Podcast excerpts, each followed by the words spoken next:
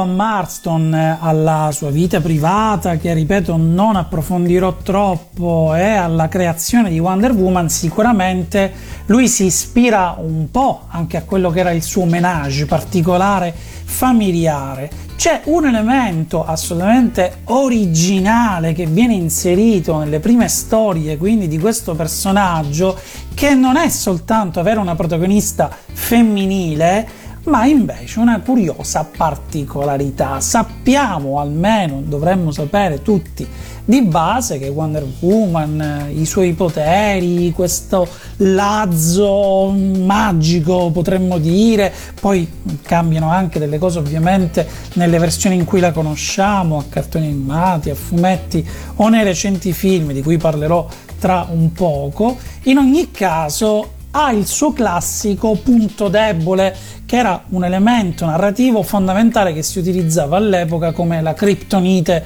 per Superman ad esempio. Nel caso di Wonder Woman invece per renderla debole, per farle perdere le sue capacità bastava unire i suoi braccialetti Ecco, questa cosa non ha molto senso, però funzionava così. Bastava che tu in qualche modo facessi toccare i suoi due bracciali e lei perdeva i poteri, diventava quindi preda di facili attacchi. E come poteva quindi avvenire questa cosa con dei cattivi che nello specifico anche in questo caso erano prevalentemente donne, ma non importa donne o uomini che siano, tendenzialmente legavano Wonder Woman. Ci sono tantissime vignette e sequenze nelle prime storie di Wonder Woman dove lei è letteralmente legata o costretta in posizioni assurde da corde, catene per farle toccare questi braccialetti, questo elemento, quindi un po' sadomaso, possiamo dirlo, eh, diciamolo perché effettivamente è questo, inedito, originale, un pochino stuzzicante, oggi sarebbe probabilmente inconcepibile che un personaggio in una serie che era rivolta prevalentemente a un pubblico di una fascia molto piccola, si parlava sempre di ragazzini, abbia una caratteristica di questo tipo. Non a caso è un elemento che così dichiaratamente sparirà nel tempo e se avete ben presente non è così tanto marcato nelle altre riproposizioni che ne conosciamo del personaggio né nel telefilm ancora meno se non direi zero nel film ma chi è Wonder Woman? Effettivamente quali sono le sue origini che sono cambiate tantissimo nel corso degli anni? Altra cosa piuttosto tipica dell'universo DC Comics che ha subito diversi rimaneggiamenti negli anni. La versione originale vede la regina delle Amazzoni, Ippolita, che vorrebbe una figlia, eh, Afrodite l'accontenta, dà vita a, a, una statuina letteralmente, che viene chiamata Diana. Diana Prince è il nome di quella che poi noi conosciamo come Wonder Woman, che poi si innamora di un essere umano qualsiasi, Steve Trevor, pilota degli Stati Uniti, insomma in quel periodo sappiamo bene anche che la maggior parte dei fumetti erano ambientati durante la seconda guerra mondiale, quindi anche lei si ritroverà come un Superman marginalmente, ma più un Capitan America invece, che era con la Timely Comics, a combattere con gli alleati. La sua prima apparizione televisiva è in forma di cartone animato in un'altra serie, in realtà che era The Brady Kids, dove fa una breve apparizione nel 1972, ma con un ruolo da protagonista insieme in realtà ad altri personaggi molto famosi, nel 1973 appare la prima serie di Super Friends, i super amici. Noi l'abbiamo visti un po' dappertutto e un po' tutte le serie sono giunte qua in Italia, quindi anche piuttosto famoso da noi, con la stessa sigla originale veniva trasmesso nel nostro paese che eh, ha avuto anche varie modifiche. Ascoltiamo la prima.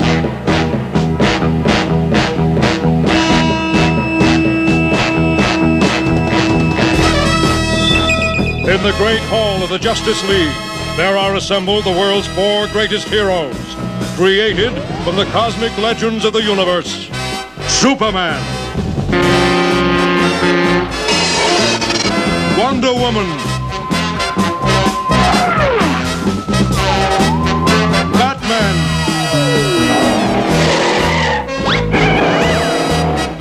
Aquaman.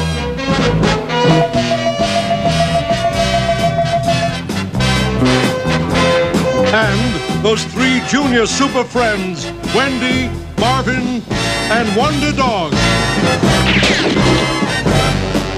Their mission to fight injustice, to right that which is wrong, and to serve all mankind. Proprio i super amici rappresentano in effetti un passaggio molto importante nella storia editoriale del personaggio, perché ho già parlato in altre puntate di quella che fu la crisi del fumetto negli Stati Uniti causa di, in questo caso, uno psichiatra, ne abbiamo parlato, che scrisse un libro La seduzione dell'innocente. Lui era Frederick Wertham, in questo libro si parlava di quello che era, secondo lui, il danno che faceva il fumetto alle generazioni, ai ragazzi, creando criminalità, tutta una serie di cose che per lui venivano legate semplicemente alla lettura di fumetti. E in quel momento storico chiusero tantissime testate, ci fu veramente un grossissimo problema editoriale legato a questa bruttissima faccenda che andò in televisione, fece tantissimo scalpore. I supereroi quindi sia perché la guerra si era già conclusa, siamo negli anni 50 e quindi avevano un po' perso quell'interesse da parte dei lettori, ma soprattutto perché in effetti il mercato tracolla e allora gli unici che sopravvissero in quel periodo furono tre, Superman, Batman e Wonder Woman. Questo fa capire la grandissima popolarità del personaggio.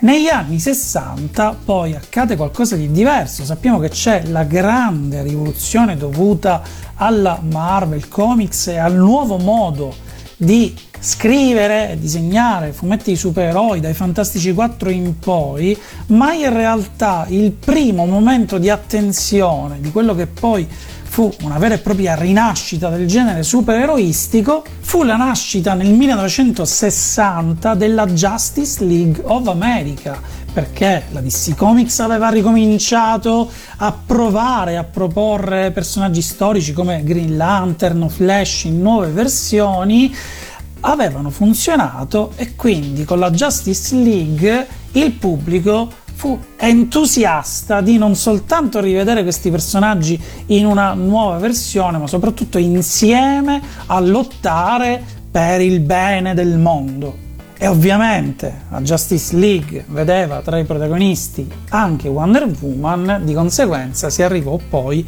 ai Super Friends della Justice League. Sappiamo che è stato anche tratto un film recentemente nelle nuove versioni cinematografiche di questi personaggi, ma voglio invece farvi ascoltare il tema della versione a cartoni della Justice League, quella più recente, molto bella.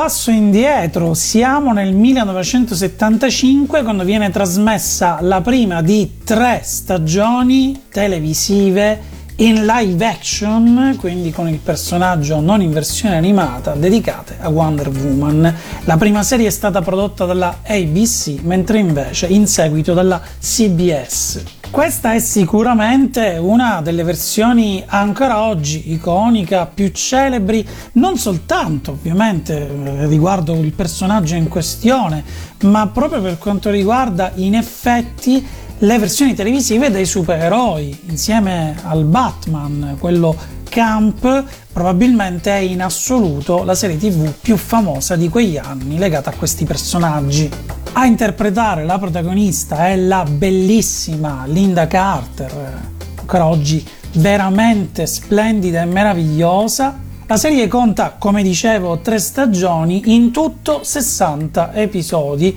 mitici che sono stati trasmessi e ritrasmessi nel nostro paese, quindi di grande successo internazionale, direi mondiale, che hanno sicuramente aiutato non ad accrescere la popolarità del personaggio, ma a confermarla, a confermarla negli anni, perché parliamo pur sempre di un personaggio nato negli anni 40 famosissimo quindi anche il tema di apertura con una sigla bellissima, con elementi disegnati, anche quella quindi è proprio iconica, è da riguardare, riascoltare costantemente. Ascoltiamo quindi il tema del telefilm, come dicevamo all'epoca, di Wonder Woman.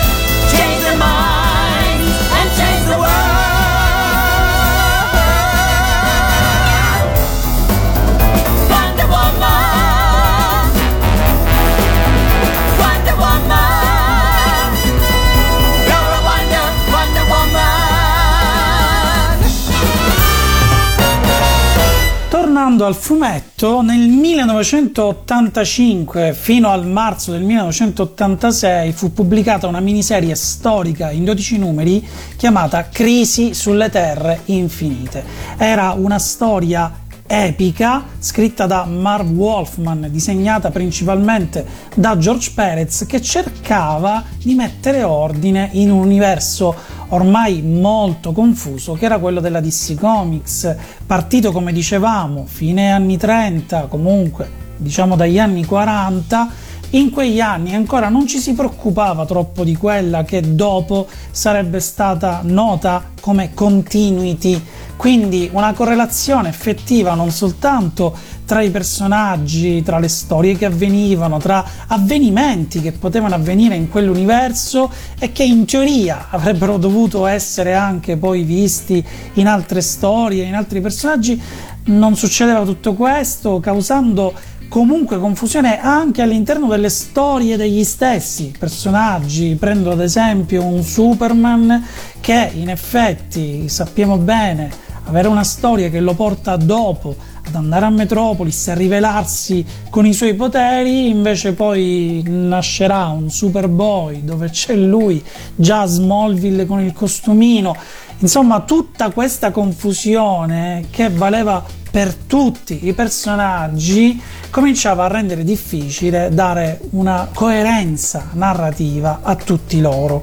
Crisi sulle terre infinite, quindi immagina che tutti tutti questi paradossi in realtà siano provenienti da varie dimensioni, come se ci fossero quindi varie terre. Si parlava già nell'universo DC Comics di terre.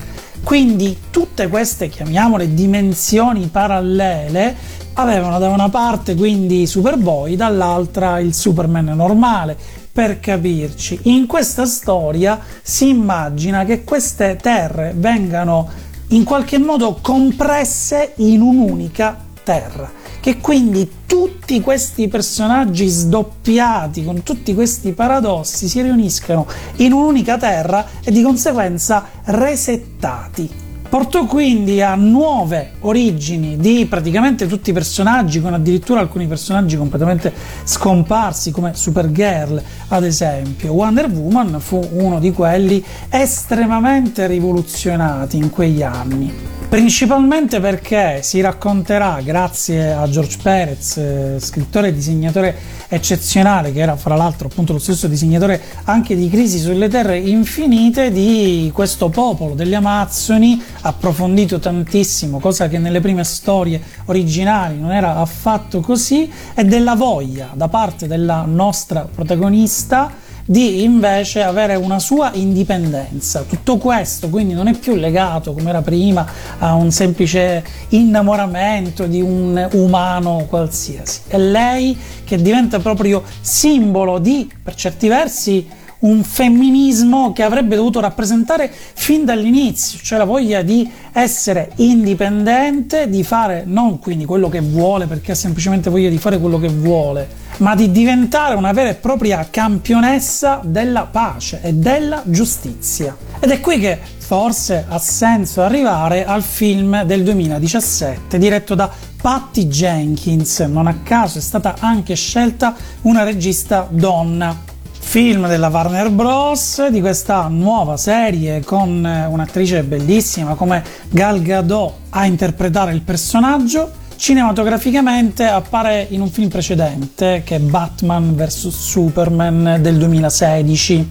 Come abitudine tipica, Stessa cosa accade anche nel Marvel Cinematic Universe di introdurre dei personaggi che poi dopo avrebbero visto dedicati loro dei film interi. Il film della Jenkins rispetto a quelli che erano i precedenti di questa voglia di creare un DC Cinematic Universe eh, che non erano riusciti benissimo perché avevano sempre avuto difficoltà con il pubblico e la critica in questo caso si parla di un film abbastanza buono, addirittura considerato all'epoca il migliore in assoluto di quella tranche.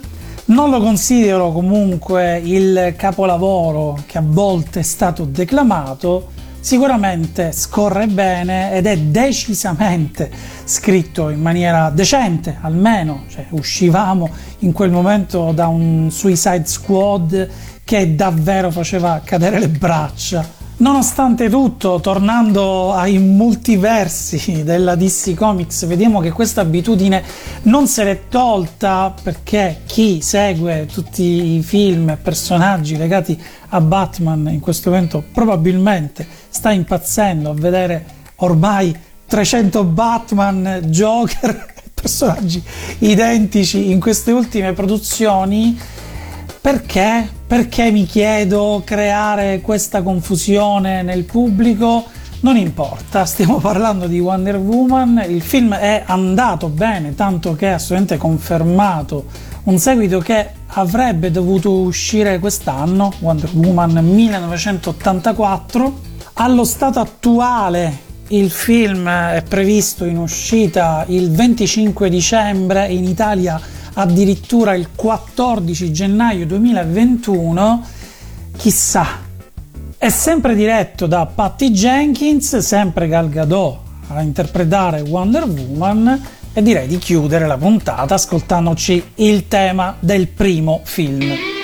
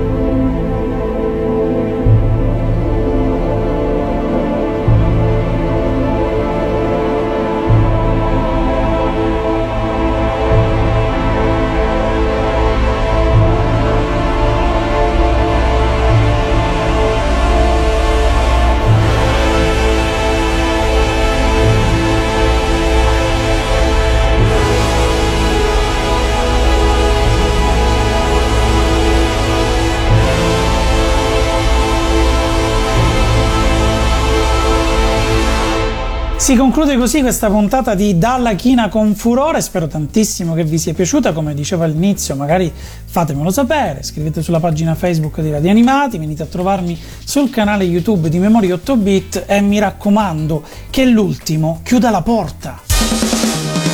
Da Radio Animati, Sergio Algozzino ha presentato Dalla China con Furore. Un mondo di fumetti, comics e manga.